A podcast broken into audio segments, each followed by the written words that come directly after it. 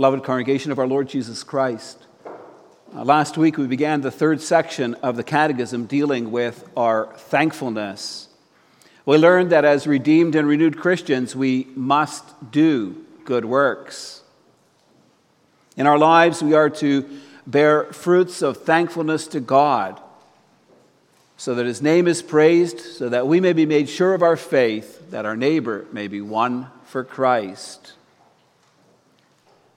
We can't do that of ourselves. Our sinful nature is incapable of doing any good. Yet through the power of Christ and of his Holy Spirit, we're enabled to do so. Jesus Christ said to his disciples, I am the vine, you are the branches. Whoever abides in me and I in him, he it is that bears much fruit. For apart from me, you can do nothing. Thus, we see that it is through the power of Christ's Spirit dwelling in us that we can bring forth fruits of thankfulness. In Lord's Day 33, the Catechism discusses how it is that we are enabled to do good works. It speaks about how our old sinful nature is put to death, and how the new nature worked in us by the Holy Spirit comes to life. It calls this the dying of the old nature and the coming to life of the new. So we deal in Lord's Day 33 with the repentance or the conversion of man. The point is, we need to go through a great change a transformation of our lives. When dead in our sins, we need to come to life in Christ. And, beloved, we all need to undergo this change. The Form for the Baptism of Infants describes how we're all conceived and born in sin. It says that we are therefore by nature children of wrath, so that we cannot enter the kingdom of God unless we are born again in some Christians' lives, in, this change has occurred suddenly. Think, for example, of the Apostle Paul, who was converted through a special experience on the road to Damascus. In others people's lives, this change has worked slowly through time. You can think of Paul's fellow worker, Timothy, who was instructed in the faith from an early age onward. The timing of our conversion is not really all that important. What's important is that this change is happening in our lives. How can we know if this process is happening in our lives? To answer this question, we need to examine somewhat further what the dying of the old nature and the coming to life of the new nature are. Our catechism speaks about the dying of the old nature as a grieving for our sins, and fighting against them. It speaks about the coming to life of the new nature as a joy in God through Christ, through which we delight in doing good works. So we can examine ourselves by seeing whether this grief and this joy are present in our lives. Summarize the Word of God for you this afternoon in the form of a question Do the marks of conversion show forth in your life? Do you see in your life a godly sorrow for sin and a godly joy in righteousness? Our catechism speaks about the dying of the old nature and the coming to life of the new nature. When it does so, it talks about two parts of the same process. It's not so that first the old nature dies off and that only then the new nature comes to life. Both of these elements take place at the same time. It's as the old nature dies that the new nature comes to life.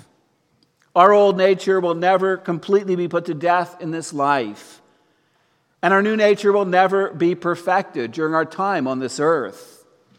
There will continue to be a struggle between the old nature and the new nature as long as we live. Do you experience that struggle in your life, beloved? We all have good times and bad times in our lives. We all have times when we're really happy and times when we're really sad. When a baby is born and all is well, our joy can be full. We're so thrilled with the Lord's blessings, we can't stop talking about it. When a loved one is taken away out of this life, we can be deeply saddened. Our sorrow clouds our life, our perspective. We grieve because someone we loved is gone and leaves behind an empty place. Yes, beloved, we all know what it means to be happy. We all know what it means to be sad. Happy about the good things that happen to us in this life and sad about the bad things that happen to us. But when we speak about our conversion, the question is not if we ever grieve or if we ever rejoice. The question is a little more specific than that. Do you grieve because of your sins? Is there deep sorrow in your heart because you've offended God with them? Do you rejoice in your relationship with God, restored through grace in Christ? Is it a delight for you to live according to the will of God and all good works? Beloved, you experience the same grief and joy in your life with God as you do in the death of a loved one or the birth of a child. Let's consider in some more detail the dying of the old nature. This afternoon, we'll do so by examining the lives of Israel's first two kings. We look in the first place to the life of King Saul. What we're particularly interested in is Saul's response when he's confronted with sin in his life. 1 Samuel 15 describes how the Lord sent Saul to punish Amalek for what he had done to Israel. God's command is very specific. Saul was commanded to attack the Amalekites and totally destroy everything that belongs to them. The Lord said, Do not spare them, but kill both man and woman, child and infant, ox and sheep, camel and donkey. Saul went and attacked Amalek. He destroyed the people with the edge of the sword. But Saul and the people spared Agag and the best of the sheep and of the oxen and the fatted calves and the lambs and all that was good, and would not utterly destroy them. When Samuel confronts Saul with his sin, we see him make excuses. We see him try shift the blame. Saul's excuse is that it was the people who took the best of the animals and that they did so to sacrifice them to the Lord at Gilgal. Even though Saul was king and thus provided leadership, he blames this sin on the people. Even though he had disobeyed the Lord's explicit command, Saul tries to justify his actions by saying he took the animals to sacrifice them to the Lord. No, beloved, that we see no admission of guilt. We see a total lack of remorse. Saul did not grieve with heartfelt sorrow, they defended God with his sin. Samuel accuses Saul of disobedience and rebellion. He makes it clear to Saul that he's guilty of rejecting the word of the Lord. Later, we see that Saul is sorry. But why is he sorry? He's sorry about the consequences of his sin. He's grieved about the fact that the Lord would take the kingship away from him and give it to another. The last part of 1 Samuel 15 makes it plain Saul's more concerned about finding honor before the people than he is about being reconciled in his relationship with God. Let's now contrast Saul's life with that of David, the king who replaced him. 2 Samuel 11 speaks about David's sin of adultery with Bathsheba and of murdering her husband Uriah to cover it up. This passage makes it clear that Satan again attacked Israel's theocratic king in an attempt to ruin and destroy God's people. But it also shows forth the Lord's grace on David and his steadfast love for his people. The Lord does not allow Satan to win this battle. Through his Spirit, he convicts David of his sin and leads him on the pathway of true repentance. The Lord also used a prophet to confront David with his sin. Nathan tells David a parable about a rich man who kills his neighbor's one and only beloved lamb while he had many flocks and, and herds. David becomes angry. He pronounces a severe judgment on the man who had done this thing. He says, The man who has done this deserves to die. And then comes the climax of the story. Nathan says to David, You are the man. He outlines David's sins to him, and he proclaims the Lord's judgment on his sin. Note, beloved, David's response. There's no ducking for cover. David doesn't make any excuses. He doesn't shift the blame onto anyone else. Nathan's words pierced him to the heart. What does David say? I have sinned against the Lord. When confronted with his sin, David responds with a humble heart and a contrite spirit. We see that further from what he wrote in Psalm 51. It's a psalm that David wrote specifically in connection with his sin of adultery with Bathsheba and his sin of murdering Uriah. Psalm 51 is a prayer for repentance. David pleads with God to have mercy upon him. He prays, Wash me thoroughly from my iniquity and cleanse me from my sin. David confesses his sins before the Lord. He says to God, Against you, you only have I sinned and done what is evil in your sight. It's clear that David grieves with heartfelt sorrow because of his sin. He's not just sorry because of the consequences of his sin, because of the punishment God brings upon him. Rather, he's sorry because he's offended God by his sin. David humbles himself. He pleads for God's mercy and his steadfast love. For David desires to be restored in his relationship with the Lord. Beloved, how do you react when confronted with sin in your life? Are you like Saul, in that you try to minimize your wrongdoing? Do you make excuses or try to shift the blame onto someone else? How do you respond when your conscience accuses you that you've sinned? Are you willing to humble yourself before God? Do you get down on your knees to pray? Do you confess your sins to the Lord?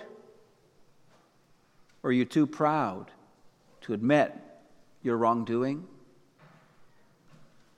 Our catechism teaches us that the true repentance or conversion involves the dying of the old nature. Do you see that in your life? That you grieve because of your sins? Do your sinful thoughts and words and deeds cause you to sorrow about the way that you offend our holy God? Are you only sorry when you get caught doing something wrong? And if you're punished or if you have to make restitution for it? What kind of spirit rules your heart? A spirit of rebellion and stubbornness? Are you governed by a broken spirit and a contrite heart? Godly grief for sin is something that's worked in us by the Holy Spirit. Through His Word, God convicts us of our sin, and then He makes us truly sorry for it. True sorrow for sin is seen in that we hate the sin itself, that we flee from it. An unbeliever will say that he is sorry, but he actually is not. He's only sorry because he got caught. If he could get away with it, he'd do it again. There's no hating of the sin itself, there's no running away from it. Well, that's different in the life of a child of God. True conversion involves an inward change of heart. It's described as a rebirth. For the Holy Spirit creates in us a new heart by which we're able to live a new life in Jesus Christ. The change is so great that the Canons of Dort, chapter 3 4, article 12, compares it with a new creation and with the resurrection of the dead. In our first point, we've seen that true conversion involves a godly sorrow for sin, involves grief and tears. Yet the same process of conversion also involves a heartfelt joy in God through Christ. I've summarized our second point under the question Do you see in your life a godly joy in righteousness? The coming to life of the new nature causes us real joy and happiness in our lives. True conversion is not a matter of walking around with a sad face all the time because of the burden of our sins. It includes much rejoicing and thankfulness because this burden has been lifted from us in Christ. Our Bible reading from Psalm 51 makes this clear. The same David who lamented because of his sins also rejoices because of God's grace. He prays, Let me hear joy and gladness. Let the bones you have broken rejoice. And restore to me the joy of your salvation, and uphold me with a willing spirit. David prays that God in grace will restore him in his relationship with him, for he longs for the joy of living in the faith with the burden of sin removed from his life. Another psalm David wrote describes even more vividly the joy involved in true repentance. Psalm 32 speaks of the joy of forgiveness. David sings about the blessings of those whose transgression is forgiven, whose sin is covered. He speaks of how for a long time he had lived in his sin. It was a truly miserable experience for him. David says, For when I kept silent, my bones wasted away through my groaning all day long. For day and night your hand was heavy upon me. My strength was dried up like by the heat of summer. Yet David's sorrow and suffering was turned into joy when he confessed his sin to the Lord. He speaks about how the Lord surrounds those who repent with songs of deliverance. David says, Be glad in the Lord, and rejoice, O righteous, and shout for joy, you upright in heart. In David's life, we see that his sorrow was turned into joy. Through the mighty working of the Spirit in him, he was restored from misery to a living relationship with the Lord his God. What a contrast there is between Saul and David. 1 Samuel 16, verse 14 tells us that now the Spirit of the Lord departed from Saul, and a harmful spirit from the Lord tormented him. We see the effect it had on Saul. He gradually became an angry, a bitter, a spiteful man. Despite all David did for him, Saul became envious of David and sought to kill him. Saul's life degenerated more and more. He killed the priests of Nob because they sheltered David. He inquired of a medium because the Lord no longer answered him. Saul's life ends in suicide on the battlefield. Saul's lack of repentance led him further and further away from God and more and more into misery and despair. Now we can ask what was the difference between Saul and David? Was it just that Saul refused to repent and that David did? Well, the Lord holds all people accountable for their deeds. We cannot attribute David's joy or Saul's despair just to these men themselves. The difference between the two was that the Holy Spirit continued to work in David, while he departed from Saul. The difference was that through the work of the Spirit in him, David sought his refuge and salvation in God, while Saul did not. Yet, beloved, this, is, this does not leave us without responsibility. In Philippians 2, verses 12 and 13, Paul commands us work out your own salvation with fear and trembling. For it is God who works in you both to will and to work according to his good pleasure. Yes, it's true that we will only turn to God and seek him if he works this in us by the power of his Spirit. But at the same time, God commands us to work out our own salvation. The Spirit does not work in a vacuum. We need to give the Spirit opportunity to work by reading and by studying the Bible, by listening to the gospel preached, by praying for the Spirit's work within us. On the final day, no one will be able to blame God for not working conversion in his heart. God has given the means. We're called to use them. Our catechism teaches us that true repentance or conversion includes a heartfelt joy in God through Christ. It involves a rejoicing in God and His boundless grace that He's accomplished for us in Jesus Christ, His Son. Beloved, do you experience the joy of conversion in your life?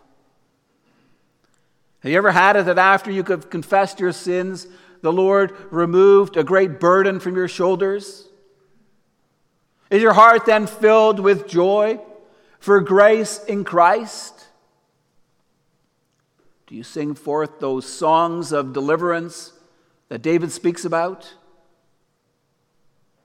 Because many of us have grown up in the faith.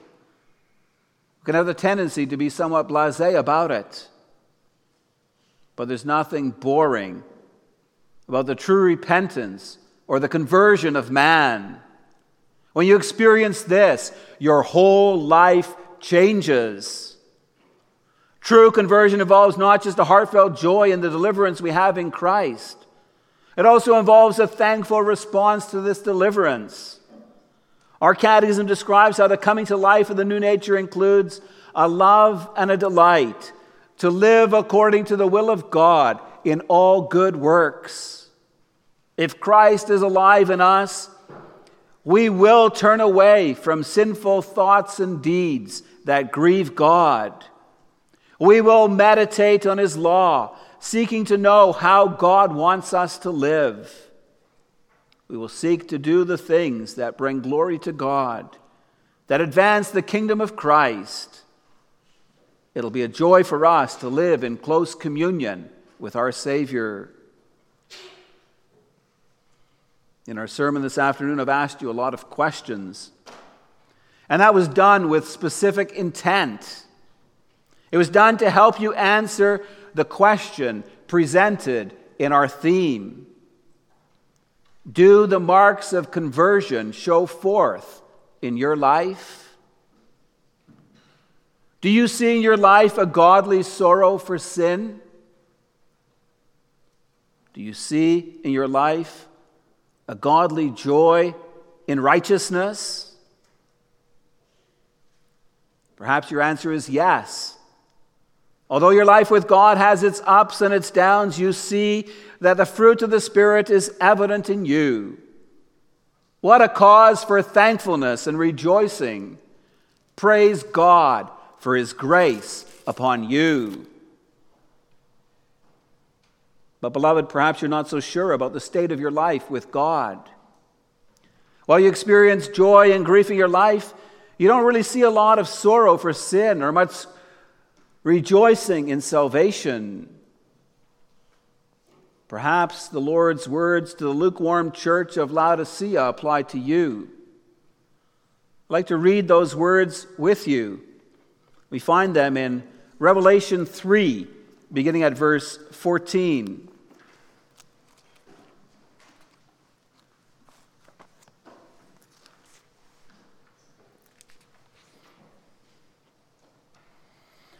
And to the angel of the church in Laodicea, write the words of the Amen, the faithful and true witness, the beginning of God's creation. I know your works, that you are neither cold nor hot. Would that you were either cold or hot. So, because you are lukewarm and neither hot or cold, I will spit you out of my mouth. For you say, I am rich, I have prospered and I need nothing, not realizing that you are wretched, pitiable, poor, blind, and naked. I counsel you to buy from me gold refined by fire, so that you may be rich, and white garments, so that you may clothe yourselves, and the shame of your nakedness may not be seen, and salve to anoint your eyes, that you may see. Those whom I love, I reprove and discipline. So be zealous and repent. Behold, I stand at the door and knock. If anyone hears my voice and opens the door, I will come in to him and eat with him, and he with me. To the one who conquers, I will grant him to sit with me on my throne, as I also conquered and sat down with my Father on his throne. He who has an ear, let him hear the Spirit says to the churches. Beloved, God in His grace comes knocking at the door of our hearts every time that we read from His Word, every time we listen to a sermon, every time we involve ourselves in Bible study. Are we listening to His call? Do you hear the voice of the Good Shepherd calling your name? Are you repenting from your sins and seeking a living relationship with your Savior and Lord? By the power of the Spirit, are you living from out of the joy of your faith? Our Lord has a wondrous salvation in store for everyone who believes in Him. We may share in that already now, in our time here on earth.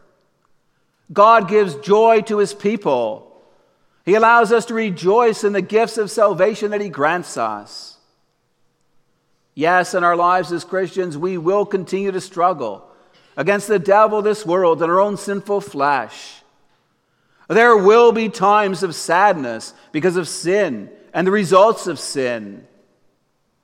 But our sadness is overcome by the joy of salvation, by the peace that comes from being restored in our relationship with God. Beloved, the joy and peace we may share during our time on earth is nothing compared to what we will receive in the time to come. One day, we will no longer need to be involved in the dying of the old nature and the coming to life of the new. We will enter a new life on new heavens and a new earth. A life in which we will be free from sin and from all its consequences. A life in which we will be able to serve God perfectly in all good works. A life of joy and bliss with God forevermore. Are you heading on the pathway of everlasting life?